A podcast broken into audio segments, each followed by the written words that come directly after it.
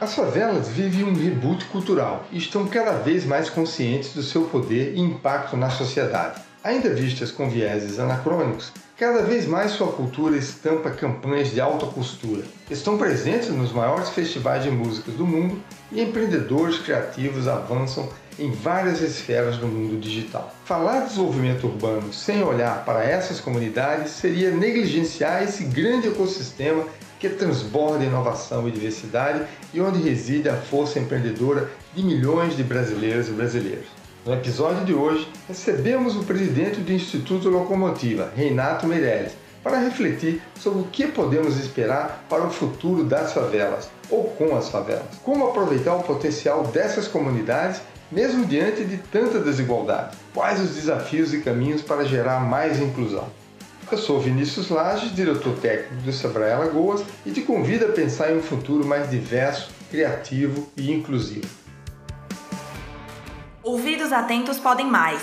Este é o Pod, podcast do Sebrae Alagoas. Toda semana, um convidado especial para uma conversa sobre temas que impactam negócios, carreiras e sociedade.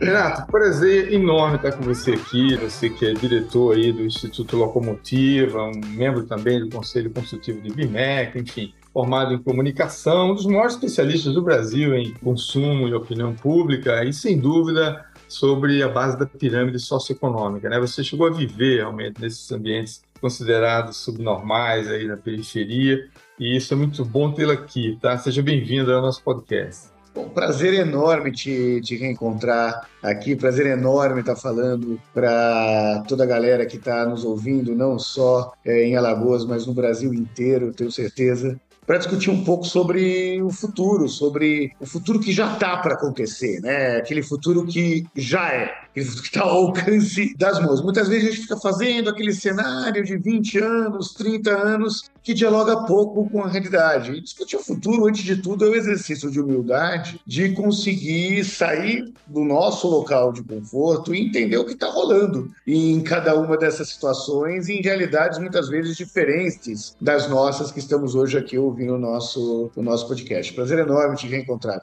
Você tem uma coisa que persiste nesse país gigante, são as desigualdades. E elas foram se acumulando e 95% da população hoje vivendo nas cidades, mais do que isso. A gente tem aí a desigualdade expressa no espaço urbano, né, nesses chamados é, territórios, aglomerações subnormais, nas favelas quebradas, enfim. É uma massa gigantesca, e apesar de ser uma massa gigantesca, que você indica nos seus estudos, é uma massa de consumo aí de 180 bilhões de reais, mais de que 20 das dos estados brasileiros, é uma população também marcada 67% negro e tal, ela é invisível aos dados oficiais ainda. Agora, pela primeira vez, o IBGE vai, vai colocar a luz aí, fazer um censo dessas favelas e poder levantar as necessidades, além dela, infelizmente, ser invisível é, aos olhos de alguns que estão distantes do Brasil real e, infelizmente, lideram as políticas macroeconômicas. É, apesar desse longo trabalho que vocês, né, Locomotiva, a CUFA, o,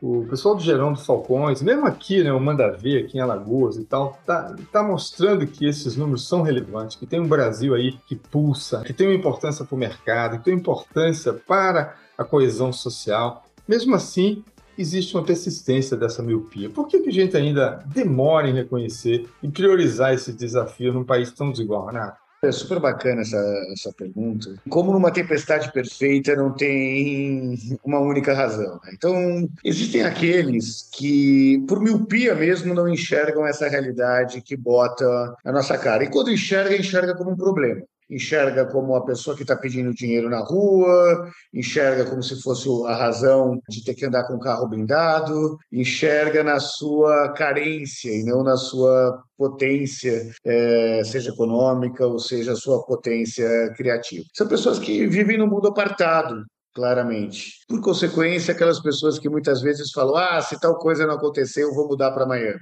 É impressionante isso. Né? Ou que, na verdade, é um outro jeito de falar: se a realidade bater mais na minha porta do que já está batendo, eu vou mudar de país. Mas esse é um tipo de viés. Tem um outro uh, uh, viés que tem a ver com a falta de prioridade, inclusive em políticas públicas. Vou dizer de forma muito clara aqui: nós acabamos de sair de uma pandemia e, na hora de distribuir o auxílio emergencial, auxílio emergencial, inclusive, que muita gente era contra, veio falar: olha, estamos, distribu eh, estamos descobrindo 30 milhões de invisíveis no Brasil. Amigo, quando o ministro da Economia fala que 30, existem 30 milhões de invisíveis no Brasil, significa admitir que você não tem política de emprego para 30 milhões de pessoas, política de, de, eh, de redução da fome para 30 milhões de pessoas que o governo não está pensando uma política de geração de renda para 30 milhões de pessoas, política de saúde para 30 milhões de pessoas. Está dizendo que mais de 20% dos brasileiros estavam invisíveis para o governo. Eu estou dizendo isso, com a ênfase que eu estou dizendo isso, porque uma das coisas que a pandemia nos, nos mostrou é o exemplo do que a Central Única das Favelas, do meu amigo Celso Ataíde e Preto Zezé, e do Gerando Falcões, no qual eu sou conselheiro do meu amigo Eduardo Lira, estavam fazendo reconhecimento por biometria facial na favela, enquanto o governo não podemos distribuir porque tem 30 milhões de invisíveis. Então isso tem a ver com uma política clara de invisibilizar isso. Mas também tem uma outra questão. Quem ganha com a invisibilidade? Na hora de distribuir recursos, quem ganha com a invisibilidade? Os dados é, que estão evidenciados. Né? Porque o, os dados do orçamento secreto deixam isso evidenciado. Existem cidades que passaram a ter um número maior de vasectomias do que tinha de população. Para quê? Para inflar os números e, e, sem ter nenhuma forma de, de, conferir se aquilo era aquilo mesmo. Porque quando você não sabe quantas crianças estão dentro da escola de verdade, você frauda dados. E fraudando dados, a distribuição de políticas públicas fica à, à, à mercê da negociação política. Então, não é que a favela é invisibilizada. O desmatamento da Amazônia é invisibilizado. O, o, o, o, o selo do Inmetro é invisibilizado porque não querem ter nenhum tipo de regulamentação. A lógica é, é, que leva a essa inviabilidade tem dois eixos: a de quem ganha com isso e a dos ingênuos. E é isso que precisa, é, que precisa mudar, que a gente precisa retratar com o número. A gente é, eu tenho muito orgulho aqui de, no Instituto Locomotiva trabalhar na busca da verdade factual. Porque se, verdade, se você deixa de ter que discutir qual é a verdade é, é, factual, você tem que ficar discutindo hoje se a Terra é redonda ou não, se a vacina salva ou se a vacina é ruim.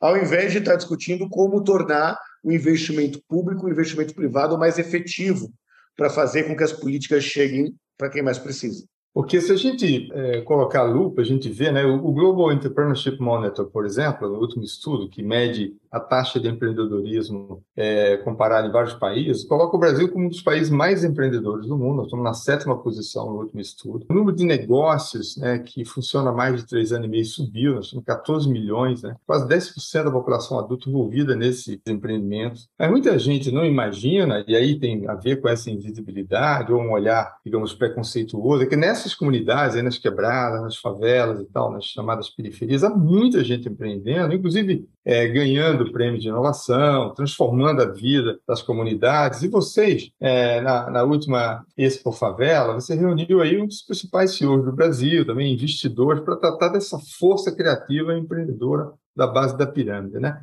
O que, que significa, do ponto de vista de um olhar para o futuro, se a gente de fato tiver políticas públicas, colocar números e, e, e, evidenciar, tirar da invisibilidade essa força potencial criativa e empreendedora das favelas? Né? Como é que a gente pode ter uma nova dinâmica territorial no Brasil a partir dessa base da pirâmide? Recentemente, o, fundador da CUFA, o Celso, ele foi é, homenageado como um dos principais empreendedores sociais do ano no Fórum Econômico Mundial de Davos. E um dos objetivos do Fórum de Davos, inclusive, é desenhar cenários futuros para isso. E esse mesmo Fórum Econômico, é, ele traça um perfil de quais são as características, os skills do empreendedor e dos CEOs. Esses são skills muito interessantes, que nada tem a ver com a língua que ele fala, com a experiência profissional, não tem a ver com a escola que ele estudou, tem a ver com habilidades muito presentes na periferia da, do Brasil, mas também do mundo. A capacidade de saber lidar com o diferente a capacidade de sair de situações adversas, o que aqui no Brasil a gente chamaria de transformar o limão em limonada. Se virar nos 30. Se virar nos 30. É, a capacidade de trabalho em grupo. Meu amigo, quem cresce na periferia, quem está nos ouvindo da periferia, sabe que isso é o natural. Desde cedo você aprende essas características. E é exatamente por essas características que o empreendedorismo da periferia no Brasil é tão grande. É, eu faço uma provocação para toda a rede Sebrae aqui. A gente passou muito tempo, de forma justa, inclusive, a ficar discutindo: ah, mas é o, o, o empreendedor por necessidade ou é o empreendedor por oportunidade. E aí a gente faz milhões de teses sobre isso. É verdade, isso é um indicador muito importante. Mas o que a gente tem visto nas pesquisas da, da, da periferia é que essa diferença tão clara para quem não empreende, para quem não é da periferia, não é tão claro assim para quem empreende e para quem é da periferia. Funciona mais ou menos o seguinte: o sujeito estava empregado lá, mas não teve mais aumento de salário mínimo ele começou a fazer umas coxinhas para vender para fora de casa, porque a grana que ele estava tendo não, não dava para ter para sobreviver até o final do mês. Ele passou a ter que trabalhar, passou a ter que fazer bico. Aí ele descobriu que a grana que ele estava vendendo, fazendo coxinha, era maior do que a grana que ele tinha no emprego. Ele começou porque ele precisava fazer as contas, depois ele mudou.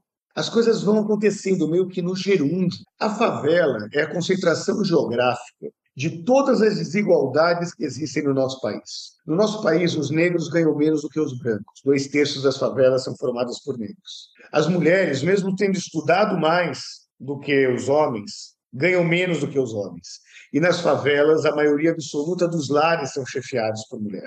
Muita gente empreende porque na hora que vai pedir um emprego e coloca no currículo onde mora, muita gente não quer contratar. Então, os moradores, os 17 milhões de brasileiros que moram na, nas favelas, eles acabam encontrando uma dificuldade de, de, de conseguir ganhar mais do que um salário mínimo. Só que o sonho dele é muito maior do que esse. E essa oportunidade que o sistema formal não dá, ele vai buscar no empreendedorismo. E com isso passa a mudar a realidade de toda a família dele. Não, você, é, a gente tem um Brasil que, além de desigual, né, a gente tem um racismo estrutural presente, né, inegavelmente, onde as diferenças são rejeitadas. Entanto, a gente vê é, cada vez mais brasileiros se manifestando essas, essas suas identidades né, em diferentes contextos, e a gente vai se tornando não só uma potência de biodiversidade, mas de, de sociodiversidade. E a beleza da, da diversidade humana, é, num contexto do mundo cada vez mais incerto, cada vez mais complexo e ambíguo, é que a gente traz para o jogo, para enfrentamento de problemas, quer é, nas comunidades, problemas maiores da, da sociedade, é uma diferente perspectiva, né? são olhares distintos. Então, então a, a diversidade enriquece e as empresas estão vendo não apenas por ações afirmativas ou por agendas ESG e tal, a diversidade implica em, também em criar times mais é, inovadores, resilientes e tal. Você vem falando é, de um tal letramento, de uma fluência em diversidade. Você poderia elaborar um pouco mais sobre esse conceito? Por que ele é tão importante para nós no Brasil? Bom, vamos lá. Acho que ninguém nessa altura do campeonato, é, em pleno século XXI, duvida da existência da desigualdade. Essa é a primeira coisa. Nessa altura do campeonato, ninguém duvida da existência da desigualdade. Ela é um fato, ela não é opinião, ela não é tese, ela é um fato. Acontece que a expressão no mundo corporativo dessa desigualdade é a não presença de negros em espaços de poder, de LGBT em espaços de poder, ou de mulheres em espaços de poder, na mesma proporção que eles têm na população brasileira. E aí, de duas umas. Ou você acha que as mulheres são menos inteligentes que os homens, que os negros são menos inteligentes que os brancos, ou você tem que constatar a existência de um preconceito estrutural, de um racismo estrutural, de um machismo estrutural na sociedade brasileira. E esse conceito do estrutural é muito importante, porque senão parece que ser machista ou ser racista é um problema moral individual, quando não é. Isso tem a ver com uma formação histórica que acontece no Brasil que reproduz essas desigualdades. Eu vou dar uma maneira muito simples, vou mostrar uma maneira muito simples sobre como essa desigualdade acontece. Na hora de indicar um amigo para uma vaga de emprego. Se hoje quem ocupa as vagas de liderança são homens brancos, pode apostar que ele vai indicar como para essa vaga homens brancos. Um outro exemplo, mais relacionado à questão da, de gênero. Boa parte daquelas relações de amizade que se formam dentro da companhia se dão no happy hour. Happy hour que muitas vezes as mulheres nem são convidadas para participar. E, de novo, isso acaba influenciando o processo de promoção. Vamos pensar um exemplo hipotético. Se uma mulher fala, olha, eu tenho que acabar essa reunião às seis horas em ponto, porque eu tenho que buscar meu filho no médico, todo mundo vai, pô, a empresa não pode contar com ela, nós não somos prioridades. Se um homem fala a mesma frase, nossa, que cara fofo, um pai que participa e divide as tarefas domésticas. Então, a naturalização é isso. Tá? Só para quem está nos ouvindo entender como isso se manifesta uh, na prática. Agora, se você não mostra isso nas empresas de uma forma muito, uh, muito bacana, você não resiste a um debate sobre ah, você está dizendo, então, que nós temos que baixar a régua da nossa contratação? Não, meu amigo, eu estou dizendo que a sua régua está errada. E o Fórum Econômico Mundial já disse qual é a régua certa, qual é a régua do futuro. A régua da capacidade de pensar diferente, de lidar com o outro, de ter uma visão diferente das coisas. A gente costuma nesses processos de letramento empresarial, inclusive trazendo exemplos diretamente vinculados a essa ideia da meritocracia. Só quero dizer que assim, eu acredito na meritocracia, só que a meritocracia só existe se todos saem do mesmo lugar. Se um sai na frente e o outro sai atrás, não tem mérito nenhum que ganhou a corrida, ele só queimou a largada. Né? Então, é, as pessoas que de verdade defendem a meritocracia têm obrigação moral de defender a igualdade de oportunidades. Mas independente disso, quem você prefere ter na sua equipe? Um sujeito que saiu do 8 para o 9 ou que saiu do 2, ralou para burro e chegou no 8? Quem tem mais comprometimento? Quem tem mais sangue no olho? Você mostra esse argumento para a empresa, eles começam a dizer que, mesmo com a visão torta de meritocracia, é esse sujeito que tem muito mais mérito. Um outro exemplo: alguém acha que o Brasil seria tricampeão mundial em 70 se os nossos jogadores todos fossem o Pelé? É claro que não. Todo mundo sabe que você é, é, precisava dos outros jogadores que faziam parte é, daquele elenco. Porque equipes diversas jogam melhor. O único critério de, de, de uma seleção de basquete é a altura das pessoas, porque não vai funcionar na hora de pegar um rebote, por exemplo. Quando você mostra isso para os empresários, eles começam a entender, Vinícius, que, que de verdade a diversidade não é só formada por pessoas que fizer, fizeram a Fundação Getúlio Vargas aqui em São Paulo, por exemplo. É uma diversidade de aprendizagem, de pensamento, de olhar para o mundo. E que se ele for inteligente, ele leva a a, a, forma uma empresa mais diversa. Você falou no início sobre é, os efeitos da pandemia e, e, você, numa das suas entrevistas, fala é, que nós se desmistificou né, esse tal do vírus democrático porque ele não teve nada de democrático, atingiu diferentemente as comunidades. E, e nas comunidades, você fala também que grande parte da resiliência foi criada pelas redes, pelos tecidos né, sociais, a, a dinâmica de ONG, também muita gente que se engajou e tal. É, a gente não precisa de outras pandemias para acelerar certas dinâmicas sociais e econômicas que façam com que essas comunidades possam sair de uma condição de extrema vulnerabilidade para acessar direitos. Né? E um desses caminhos, você aponta, inclusive, é, nos estudos que é de transformação digital, por exemplo, a gente ficar dentro dessa agenda, como é que esse outro Brasil vem para o futuro, né? a pandemia também acelerou a, a, utilização de aplicativos, muita gente passou a ter renda, a trabalhar e acessar conhecimento, entretenimento a partir é, das plataformas digitais. Para a gente poder encerrar, considerando os desafios que o Brasil tem de se tornar um país competitivo, mas fazer um, uma, uma uma transformação também econômica para uma economia, as novas economias habilitadas pelo digital. Como é que a gente pode, ao mesmo tempo, enfrentar a desigualdade é, e incluir com a tecnologia? É possível esse, é, ou quais são as condições fundamentais para que se estabeleça para a gente vencer esse desafio? Que pergunta bacana e é um tema que eu tenho me debruçado muito. Inclusive que a gente tem uma parceria com a PwC, é, que, que é uma das maiores firmas de, de consultoria e auditoria é, do mundo. Estava até agora há pouco, inclusive, numa reunião com o Marco Castro, presidente da PwC. Vamos entender primeiro o efeito da pandemia. O vírus pode matar todo mundo, pobre, rico, branco, negro, mulher e homem, mas os anticorpos sociais num país desigual como o nosso são muito diferentes entre aquelas pessoas que estavam preocupadas com a falta do álcool em gel e os 46% de moradores da favela que não tinham água encanada na sua casa. entre os estudantes que tinham a possibilidade de fazer o tal do homeschooling e os estudantes que moram nos mais de 5 milhões de lares de favelas no Brasil, em que não tinham nenhum quarto para conseguir estudar, não tinham nem conexão da, da internet adequada, não tinham nenhum celular direito para conseguir se conectar.